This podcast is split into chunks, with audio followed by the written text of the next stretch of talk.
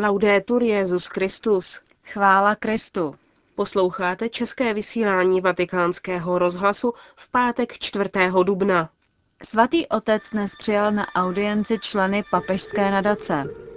Pokračuje Mezinárodní kongres apoštolátu Božího milosrdenství. A v druhé části pořadu pravidelná páteční promluva otce kardinála Tomáše Špidlíka. Hezký poslech vám přejí Monika Vývodová a Markéta Šindelářová. Zprávy vatikánského rozhlasu. Vatikán. Svatý otec dnes přijal na audienci členy papežské nadace, charitativní organizace založené v roce 1990 ve Spojených státech kardinálem Johnem Crowlem. V úvodní řeči určené Benediktu XVI. kardinál Antony Bevilacqua, emeritní biskup Filadelfie a předseda nadace, mimo jiné řekl – ve vaší encyklice Spe Salvi vaše svatost připomněla celé církvi, že pokud někdo zakusil v životě velkou lásku, je to moment vykoupení, který dává životu nový smysl. Dále kardinál Bevilacqua svatému otci sdělil, že papežská nadace letos schválila celkem 105 finančních příspěvků, jejichž souhrná částka dosahuje skoro 7 milionů dolarů. Mimo tuto sumu bude téměř dalších 700 tisíc dolarů použito na stipendia určená pro studium kněží, řeholníků a lajků na papežských univerzitách a institutech. Svatý otec ve svém projevu poděkoval papežské nadaci za její velmi štědrý příspěvek na podporu apoštolského úřadu v univerzální církvi. Také požádal členy nadace o jejich modlitby a ujistil o svých modlitbách za členy, a za další rozšíření jejího dobročinného díla. Na konci setkání byla svatému otci předána reprodukce Bible svatého Jana, díla anglických a skotských benediktinských mnichů z 13. století. Vatikán. Nová formulace velkopáteční modlitby za židy pro uživatele předkoncilního misálu z roku 1962 ani v nejmenším neznamená změnu postoje církve vůči vyznavačům judaismu, Píše o tom vatikánské tiskové středisko v prohlášení, které odpovídá na obavy vyjádřené v některých židovských kruzích. Podle niž nový text neodpovídá oficiálním stanoviskům svatého stolce k židovskému národu a jeho víře. Prohlášení připomíná, že postoj církve vychází z učení druhého vatikánského koncilu, zejména deklarace Nostra Aetate. Jak řekl Benedikt XVI., jak řekl Benedikt XVI. při audienci vrchních rabínů Izraele 15. září 2005, tato deklarace je milníkem na cestě smíření křesťanů s židovským národem. Řádnou formou velkopáteční modlitby katolíků za židy zůstává i nadále text v pokoncilním misálu z roku 1970. Jak dále zdůrazňuje prohlášení vatikánského tiskového střediska, koncilní dokument předkládá zásady dodnes zásadní pro naše bratrské vztahy mezi katolíky a židy, založené na úctě, dialogu, lásce, solidaritě a spolupráci. Nostra Aetate připomíná zvláštní duchovní pouta lidu nové smlouvy s potomky Abrahamovými, Odmítá jakékoliv pohrdání nebo diskriminaci vůči židům, stejně jako všechny formy antisemitismu. Svatý stolec věří, že upřesnění obsažená v tomto prohlášení pomohou vyjasnit nedorozumění a vyjadřuje přání, aby rozvoj vzájemného pochopení a úcty, k němuž v minulých letech došlo, nadále pokračoval. Vatikán. Dalším dnem pokračuje Mezinárodní kongres apoštolátu Božího milosrdenství.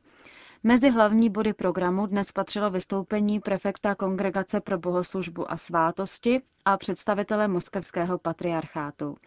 Kardinál Francis Arince mluvil o aspektech božího milosrdenství v liturgických textech a v teologii svátostí. Pravoslavný biskup Hilarion Alfiev pak představil postavu svatého Izáka Syrského, eremity z Blízkého východu, biskupa a teologa ze 7. století, proslulého právě jako hlasatele boží lásky a milosrdenství.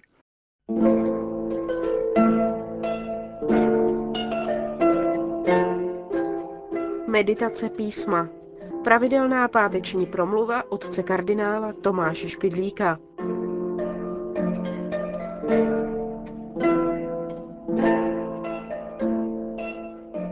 Ptala se matka Petříka, chodíš na katechismus, umíš z paměti odpovědi, které tam jsou na otázky?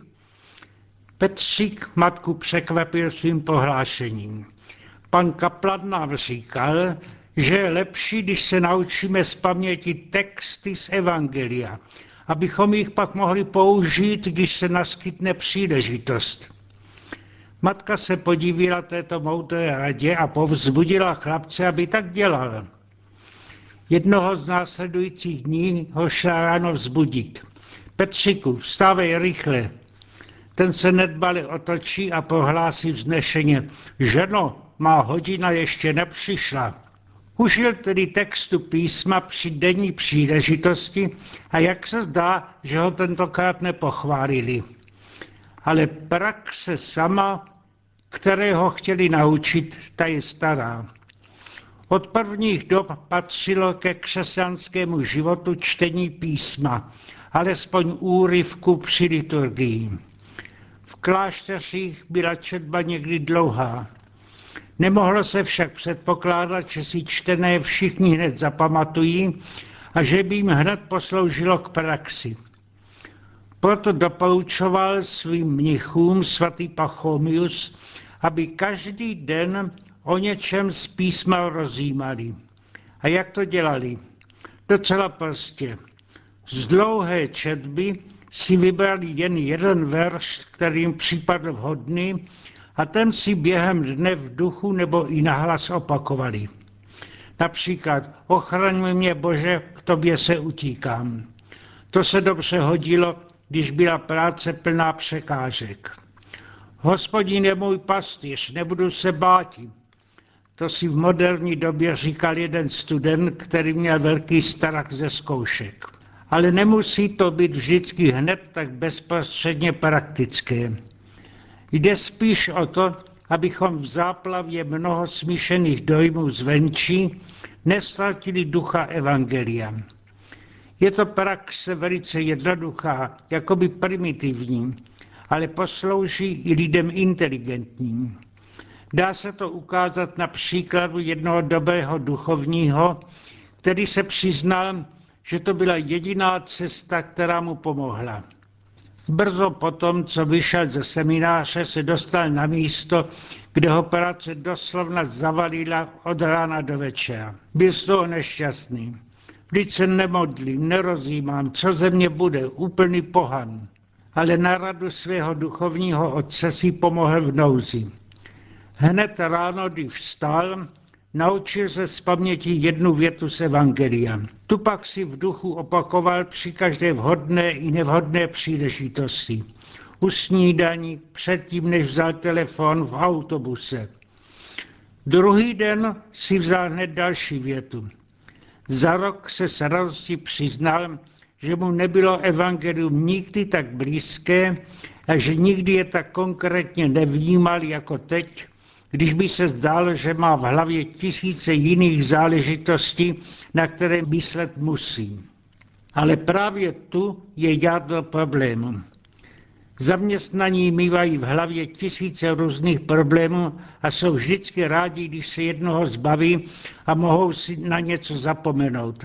Nad těmi mnoha myšlenkami, které se střídají, jedna věc vyřazuje druhou, nakonec zvítězí ta, která je stálá. Proniká z vědomí do podvědomí a sama se tam vrací, kdykoliv je tomu čas. Této psychologické zkušenosti užívají i reklamy na zboží. Jdete městem a na každém rohu ulice se čte, že ten a ten nápoj nejlíp osvěží unaveného. Nevěnujete tomu pozornost a nezajímá vás to. Ale pak se náhodou stane, že potkáte známého, pozve vás na kouse řeči a zeptá se, co vám může nabídnout k pití automaticky řeknete jméno toho, co bylo hlásáno na rozích ulice. Zneužívali tohoto psychologického násilí i některé totalistické režimy v takzvaném vymítí mozku. Vypravoval jeden misionář, který se v době jednoho tuhého režimu dostal do temného vězení, kde pořád co si zaznívalo v Amplionu. Trpěl tím velmi, ale doufal, že to přežije. Přežil to, dostal se z vězení, ale byl ze země vypovězen, protože se u soudu přiznával k tomu, že je ve službě kolonialismu a že je špion. Dodnes neví, co všecko říkal. Bylo to všecko nahrané v tom amplionu, který ve vězení hučel ve dne v noci. My, chvála Bohu, dnes ve vězení nejsme, ale nám ve dne v noci zaznívají do pozornosti věci, které nás nezajímají a zatěžují. Dobrou obranou proti tomu je jedna stálá myšlenka, kterou si sami přejeme podržet. Je to ta, která odpovídá naší duši. Bereme-li tu myšlenku z písma svatého, brzo zjistíme, že písmo a vnitřní hlas srdce mluví stejně a že se navzájem utvrzují. Proto se písmo nemá jenom číst, ale je určeno k meditaci. Výraz meditace je sám v sobě zajímavý. Vzali jsme jej z latiny, meditári, ale to navazuje na hebrejské slovo haga, které původně znamenalo šuškat, polohlasně šeptat, uprostřed jiných lidí si říkat sám pro sebe něco svého. Po případě to sdělit nejlepšímu příteli. Metaforicky to nazývali latinští mniši také ruminácio, přežvíkování. Zvířata, která nazývají přežvíkavci, jsou pozoruhodná tím, že rostou mohutně a síly, ačkoliv mají jenom slabou stravu, někdy jenom planou trávu. Ale mají dokonalý proces trávení. Využijí pro sebe všeho, co je obsaženo v polním stéblu tohoto naturalistického obrazu použili tedy k sícení duše písmem.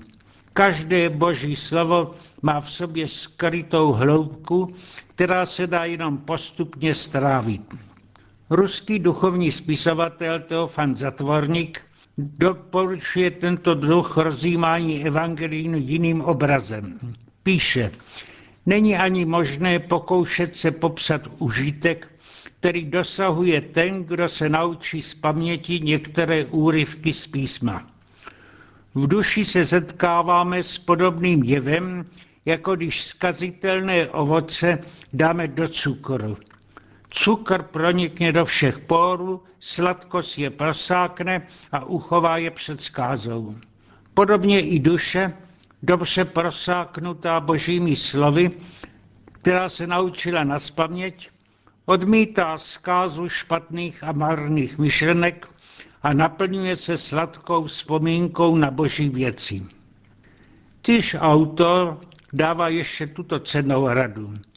Cílem četby je dát proniknout božímu slovu do srdce, kde se stává modlitbou. Proto si musíme z textu vybrat a zvolit ty, které se dotkly našeho srdce nebo slovy vyjadřují city, které už zakouší. Jsou-li naše city přidože k nějakému posvátnému textu, jsou jakoby oděné písmem. Dnes na mnoha místech otvírají biblické kurzy, aby se Bibli lépe a lépe porozumělo. Ale pravé duchovní studium je vnitřní a tu jsme si sami sobě nejlepšími učiteli.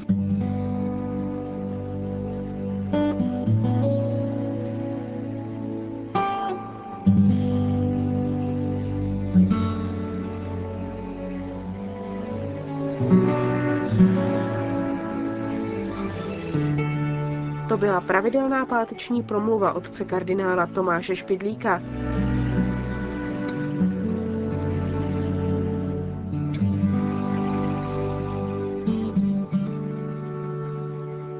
A s ní také končíme české vysílání vatikánského rozhlasu.